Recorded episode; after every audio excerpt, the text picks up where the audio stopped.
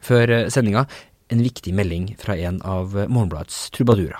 When you feel like your world is going crazy and everything is falling apart When nothing makes sense and you're thinking OMG and you just can't get the good to start, then it's important that you understand we're here to lend a hand. So try Morgan Blood at three weeks for free. It will open your eyes so you really see at morganblooded.no.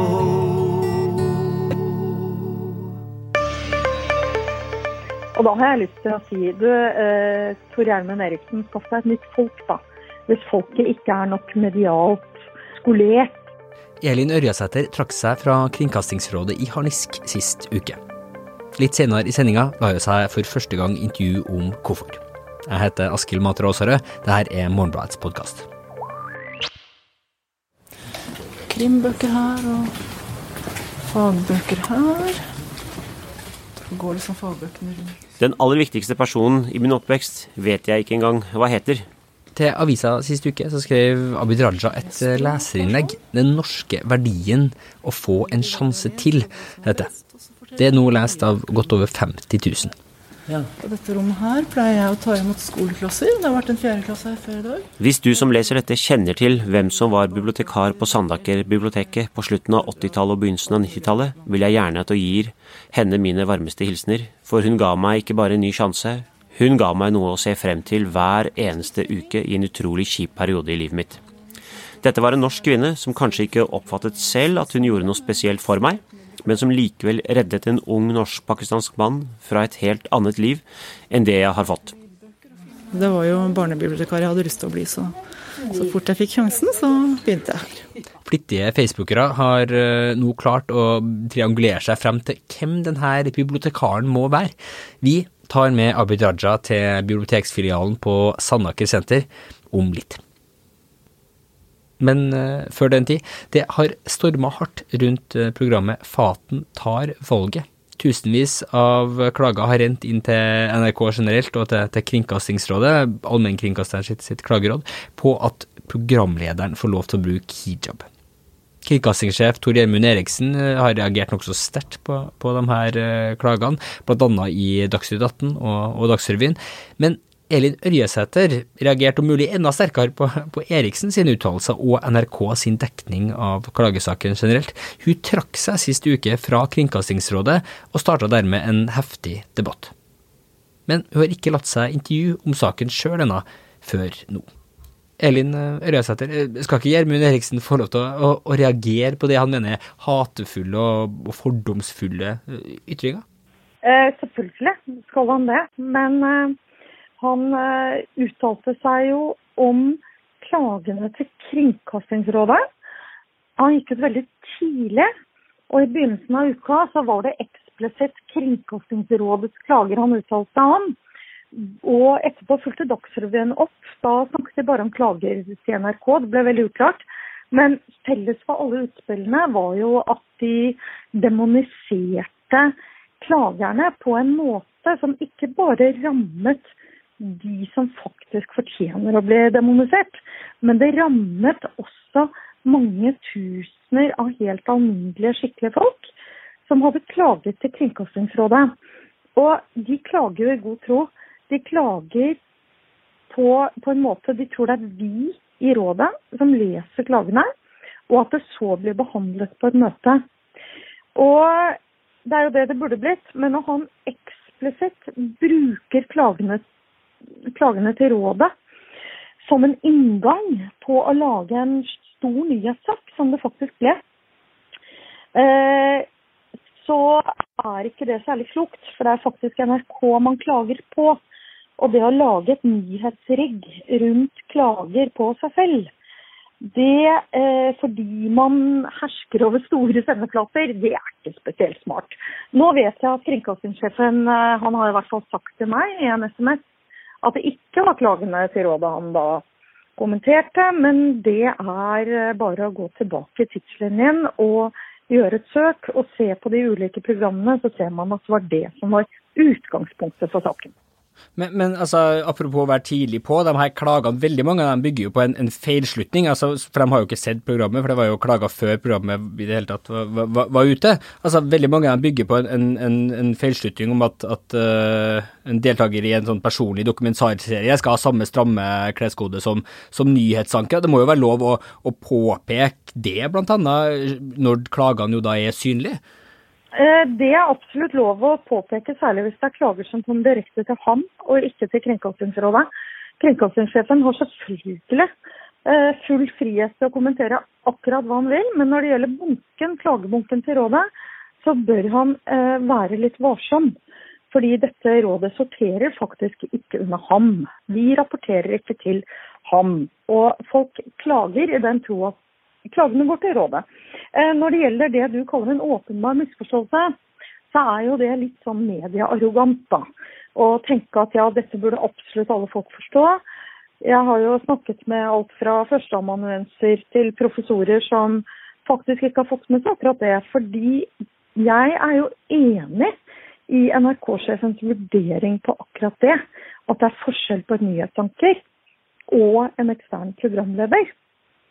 Så jeg kan gjerne være med på at det er en viktig forskjell. Men han kalte jo klagene ikke bare uh, hatefulle, men han kalte dem også latterlige. Og det var nok fordi folk flest ikke har fått med seg den distinksjonen. Og da har jeg lyst til å si du, uh, Tor Gjermund Eriksen, skaff deg et nytt folk, da.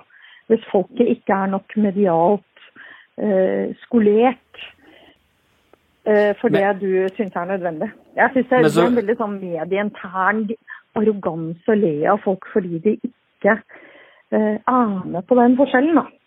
Men, men så, så, du vil altså gi dem retten til å komme, eller eh, nå snakker vi om enkeltklagere her, da, komme med en, en klagestorm på, på, feil grunnlag uten at det skal få, få motreaksjoner? En kan jo eh, Nei, altså, mene at det kan være litt opportunistisk? Av å støtte ja, det, da? Motreaksjoner? Mener du man skal løpe ut og piske folk, eller? Altså, nå var det jo det Nei, jeg men... på, da. Men la meg avbryte deg litt nå. Mm. De skal jo få motreaksjoner i rådet, i rådsmøtet. Der skal de som sitter i rådet uttale seg om f.eks. om dette er en distinksjon som er viktig. Og personlig så deler jeg den vurderingen i NRK at det er en stor forskjell på et nyhetsanker og en ekstern programleder som bare skal representere seg selv. Men klagene går jo på mange andre ting enn det. Det går jo også på altså Det er mange interessante ting å diskutere her. Om, om grensene mellom bruk av religiøse symboler i det offentlige rom. Om NRK-plakaten med NRKs rolle i forhold til integrering. Er da dette et klokt valg? Altså, det er mange ulike ting folk har klagd på. Og det vet jeg fordi noen har, etter at jeg gikk ut nå, ble så sint at jeg gikk ut av rådet, så har jo jeg fått mange av disse klagene fra folk som er veldig opprørt over at kringkastingssjefen kaller dem hatefulle, sånn som de opplever det. Og jeg ser jo at det er et stort spenn i hva folk klager på, og her er det mange interessante ting å diskutere. Og den diskusjonen får jo kringkastingssjefen være med på i rådsmøtene. Det er bare at han gadd ikke vente. Han brukte våre klager til som eh, som et utgangspunkt for å gå ut, og da først i Dagsnytt 18. Og da var det eksplisitt kringkastingsrådsklagene de snakket om. Jeg syns det er litt dårlig gjort overfor folk, rett og slett. Men, men, hvis vi skal se mer sånn da prinsipielt på det når det gjelder rådet, for jeg tenker at du mener at det her var en gæren handling gjort av kringkastingssjefen. Hva er det som er egentlig så prinsipielt galt at du, du trekker deg? Hva er hovedproblemet med rådet i dag? Du, eh, det er mye bra som er rådet, eh, med rådet. Jeg skrev en kronikk i Aftenposten for to år siden hvor eh, jeg sa at enten må rådet få sitt eget sekretariat, ellers må det nedlegges. Og eh, Det er veldig lett å google opp den artikkelen for de som måtte være interessert i dette. Men jeg mener at det er noe eh, uheldig med organiseringen her. Det er mye forlangt av NRK at de skal klare alltid å balansere riktig når et påtvunget klageorgan, for det er jo påtvunget dem ved lov. Dette er jo ikke noe Tor Gjermund Eriksen har opprettet fordi han har lyst på et kringkastingsråd. Eh, når et påtvunget råd eh, skal betjenes av et sekretariat internt av folk som er ansatt i NRK, så ber man egentlig litt om problemer for alle. Så mitt forslag er å opprette et eget sekretariat for rådet. Eller innse at, eh, at dette ikke er noe vits. Hvis politikerne mener at det ikke er noe vits. Og det kan jo hende at eh, vi får et svar på etter valget òg. Det blir veldig spennende å se. Elin Øresæter, mm. tusen takk for at du tok deg tid til å, å snakke med oss. Ha det bra.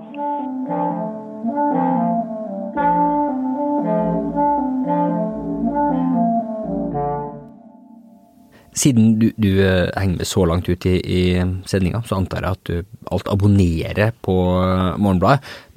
Avisa, altså. Hvis ikke, så hørte jeg jo på starten at, at vi nå gir bort tre uker gratis med Morgenbladet. I tillegg så har vi et tilbud spesielt for deg som liker podkasten. Om du går inn på morgenbladet.no bibliotekar, så får du som hører akkurat denne episoden 25% rabatt på et abonnement. Altså morgenbladet.no bibliotekar. Og, og apropos eh, bibliotekarer. Nå skal vi en tur nordøst i Oslo, til, til Sandaker senter, hvor venstretopp Abid Raja akkurat har hoppa ut av en taxi på leiting etter en blomsterbukett. Jeg tror jeg føler at jeg husker at det var en blomsterbutikk inne i senteret. Men eh, jeg tror det skal være mulig å kjøpe her, tenker jeg. Ja, jeg har ikke vært her på 20 år. Nei. Noe sånt. Jeg pleide å sykle da fra, fra Iladalen så eh, hit. Så det var jo for så vidt en type nærbibliotek. Jeg gikk jo på ungdomsskolen eh, på Bjølsen. Og Bjølsen skole var jo en eh, ganske Da fikk jeg slengskyss òg. Det var jo en vanskelig skole på den tida. Eh, jeg pleier å si jeg var på sjakklaget, men sammen på laget var det David Toska. Så han var, eh, gikk i parallellklassen, og det var svær Bjølsen-gjeng på den tida. Det var røft miljø, så, og jeg var litt liten og svak uh, av størrelse. Det ser litt sånn rart ut nå, da, når jeg er 20 cm høyere enn deg nå. Men jeg, var, til det, altså. men jeg var minst i klassen og pinglest, så jeg var litt lett mobbeoffer. Uh, så de dytta mye på meg, de gutta. Så var det jo en tung periode hjemme. Min far var jo sjøl oppdratt med oppdragervold. Han mente det var det beste for meg, så jeg eh, gikk jo gjennom da eh, det man ofte nå kaller for oppdragervold, som vi vet mange minoritetsbarn blir oppdratt med. Så det var en veldig veldig vanskelig, tung periode. Så min eh, hjemmested, eller flukt, var jo egentlig ble jo bøkene. så jeg var jo mye på, på biblioteket. Og også på det store biblioteket, altså hovedbiblioteket, Deichmanske. Men der var det ikke noe personlig service. Men her på Sandaker var det personlig service. Og hun som jobba her, hun, hun, så meg alltid. Og stilte ofte sånn hvordan, Hva syntes du om denne boka da? Det var jo ikke så mye kontakt, men det var den derre Hva syntes du om denne boka? Ja, hun hadde også lest den. La du merke til. Og så var det to-tre sånne utvekslinger før hun da anbefalte en ny bok. Etterpå så jo, ble jo egentlig den leselysten og de bøkene også redningen for meg. For jeg kunne jo virkelig endt på skråplanet. Både med det jeg vokste opp med, det jeg opplevde i barnevernet, og alle de tingene ja, som skjer da når du vokser opp i en kommunal bolig med mor som er analfabet, med en del rasisme som også var på den tida, men også da gjennom barnevernet. Så det kunne virkelig gått gærent. Så jeg er overbevist om at um, slike personer som henne, uh, noen få lærere, og henne og bibliotekarene var med på å hjelpe meg, slik at jeg ble ikke slik det lå an, da. Det lå dårlig an. Men det gikk bra, og det er mye takket være nettopp de bibliotekarene, og særlig hun her, som, som så meg. Hva kjøper man da? Jeg kjøper liljer til hjemmet, ja. ofte. Kona ja. liker ikke liljer, da. Så eh, jeg kjøper ikke blomster for din skyld, Nadia. Jeg kjøper det for meg sjøl. Røya finner etter hvert veien forbi Vinmonopolet, ut på gata og inn på biblioteket. Her kan man forhåndsstemme òg, ja? Det er viktig at man bruker stemmeretten sin i år. Og så er det ofte man sier ja, stemme til Venstre, stemme på Frp. Jeg sier stem på det partiet du liker, du. Så overlatt den der strategien og sånn til noen andre. Du er litt i valgkampmodus fortsatt. Hei, du. Vi er på jakt etter uh, Ragnhild Geide, vi. Ja. Hei, hei, hei. Abid. Jeg gir klem, jeg. Så det er greit? Det er veldig greit. Du har med en liten blomsterbukett til deg. Det er mange år siden. Men uh, Veldig. ja. Utrolig koselig. Tenk at du husker det. Tenk at det har gjort sånn inntrykk. Det var jo barnebibliotekar jeg hadde lyst til å bli, så, så fort jeg fikk sjansen, så begynte jeg her. Alltid vært opptatt av barn og syns at det er viktig og Det er morsomt å jobbe med barn. Og jeg syns at eh, hvis ikke de får møte litteratur når de er barn, så, så blir de kanskje ikke noen lesere. Derfor er det viktig å gi dem sjansen til å få møte bøkene. For det er ikke alle som får det automatisk hjemmefra. Så.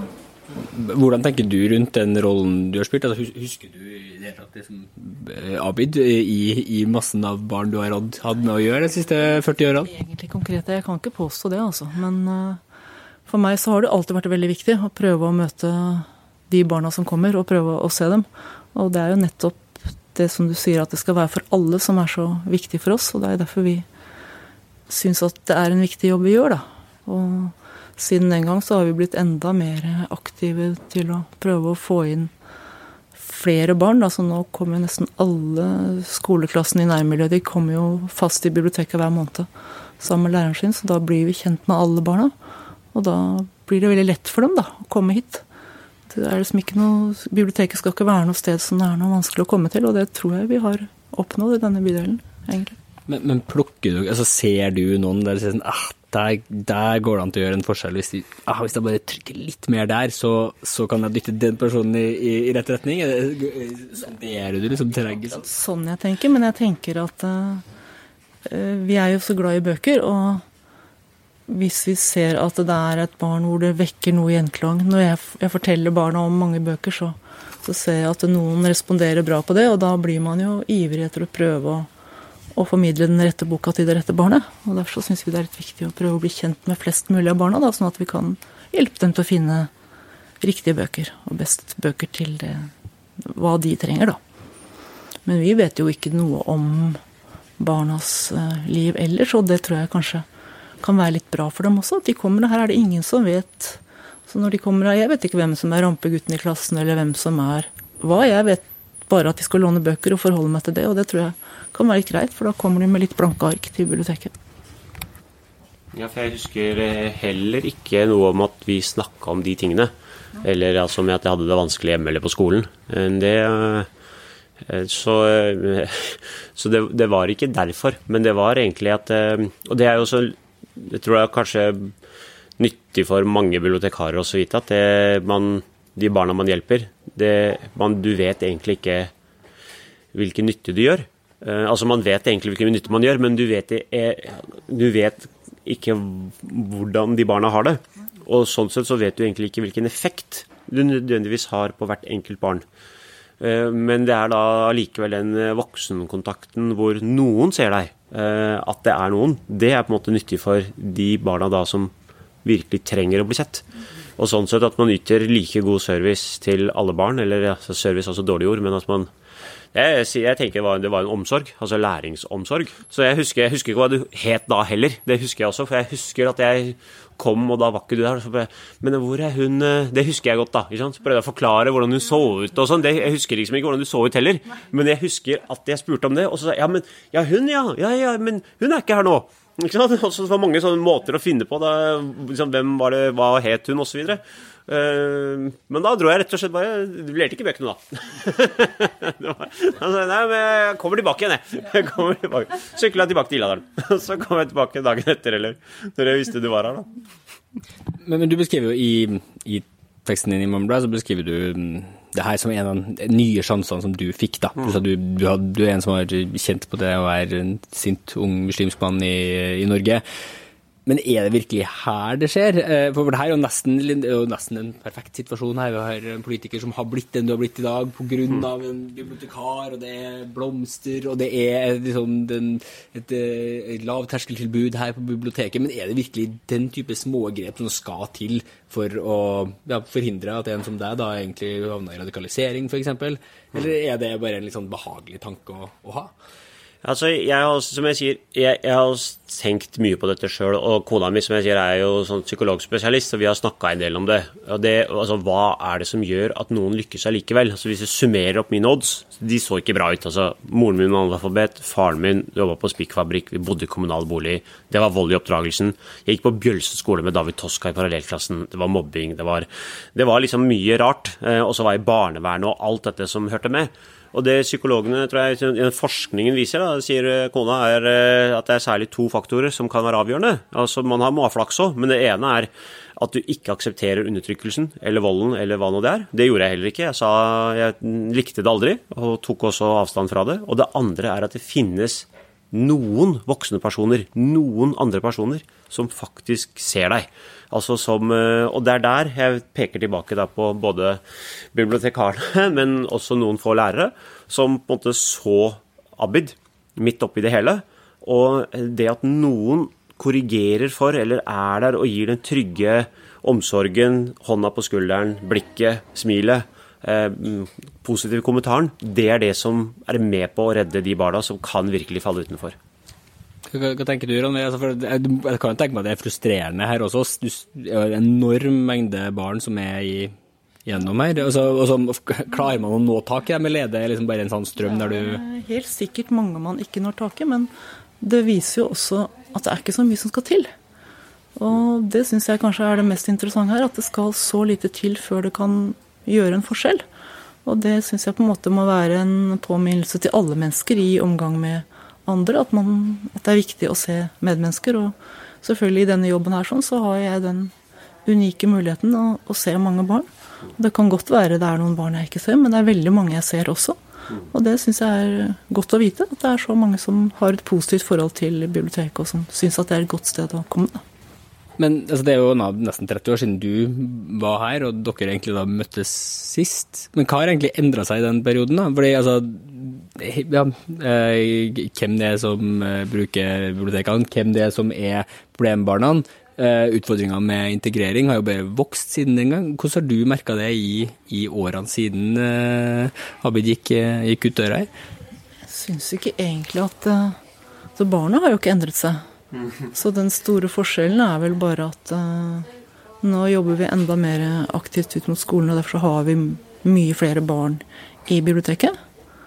Og vi treffer uh, nesten alle barna som bor i bydelen, kommer hit jevnlig og er vant til å gå her.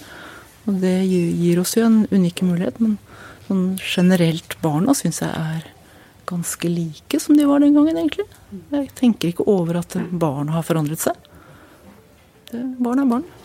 Du, tusen takk, Ranveig, for, eh, for, alt. Så eh, setter jeg, jeg setter veldig stor pris på det i ettertid. Så Håper dere fortsetter å se alle barna i, i, deres, i deres, barndom. Så jeg slår et slag for bibliotekarene. Dere gjør en uvurderlig innsats. Det sa altså Abid Raja sammen med, med bibliotekar Ranveig Gjerde. Du kan lese mer om eh, Raja sitt møte med hun og sin barndoms Sandaker-senter i avisa, på nett og på papir.